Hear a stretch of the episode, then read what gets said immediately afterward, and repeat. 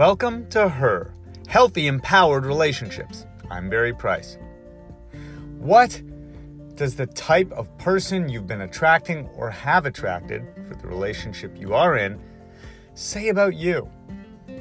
What does it tell us about ourselves so that we can really understand some of our deeper subconscious relationship patterns?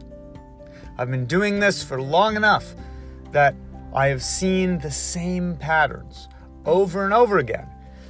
The same connections between the types of men and women that get together and the men and women that attract one another, and the deeper subconscious patterns and wounds that we're working through. So, here are a few of the most common ones, and see if you can hear yourself in one or maybe a couple of these different patterns and types of partners. The first is if you've tended to attract that kind of person who, at first, is like a knight in shining armor, is so kind, wants to be of service and do so much for you, makes it all about your needs, and puts you on a pedestal. But then, over time, begins to withdraw, pull away. At some point, almost seems disappointed in you, that you're not as perfect uh, as they thought or hoped you were. You're not the angel that they wanted to do anything and everything for. If you've attracted that kind of attention, service, and what looks like love but is really adulation, then what's really happening is this full service guy, this, this rescuer, protector, provider figure, is almost always because of a susceptibility within ourself to compensate for something that wasn't being given to us enough growing up. And what was not being given to us growing up was precisely that kind of I matter. I got to be the center and apple of daddy's eye, and that I mattered to my parents. I received so much love. And when I had needs, they were important to those who were authority figures around me.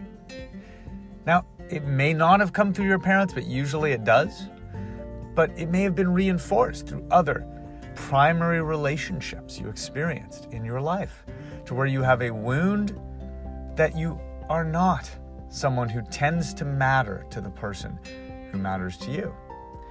So when somebody wants to put you on that pedestal and do for you, it means so much, but it's a compensatory attraction. You're drawn to it even more. You're a little starved for it. It's like going to a grocery store hungry. Right? You want you want that food even more. And so that extra craving, that extra hunger comes from that unmet, older, deeper emotional need from childhood or teenage years or your early relationships. And so now it draws to you the kind of person who will overdo it first and then resent you for it or pull away and underdo. Another very, very common one, a very common pattern is the guy that you can control. That person who is nice, but ultimately they're not a threat to controlling you in a way that you lose your independence. This is actually someone who, in some ways, you could say you lose respect for. Right? They're too much of a puppy dog or too mild or passive. They let you dominate and take control. Where you feel safer, you feel less anxious because there's also less threat of you being hurt if you don't open your heart fully and let someone in because you're deciding for both of you who you're going to be as a couple. Not having that equal playing field. But the thing is, you can end up resenting that later, anyways. That this person isn't decisive, that you can't rely on them, they're not as competent and don't initiate uh, at being able to take the steering wheel, or maybe financially they can't contribute, or emotionally they're not as strong, and you have to solve things or be the stability. But adopting a boy instead of dating a man has everything to do with that. At least I feel more powerful and I feel safer, I have more control. In that case, we'd look at some of those old unhealed wounds and issues. The other one is attracting people who reject you, either reject you continually, reject you on and off. They treat you like you're good enough for them and then they're disinterested. They'll see you and then they won't see you. Or maybe you're even married to one and their attention towards you is variable. There's not a constant, consistent, unconditional sense of love and stability to your dynamic. It's given and taken away. It's like a yo yo relationship. And usually, what's happening there is we're working through old wounds that we have around acceptance, feeling good enough for ourselves, and from childhood wounds around having to prove we're good enough and seeking the approval and being validated by that other person in order to feel worthy of love. And so we end up pulling in these people or this person that we have to constantly chase or prove and be rejected by. There's a saying that we attract the teeth that fit our wound.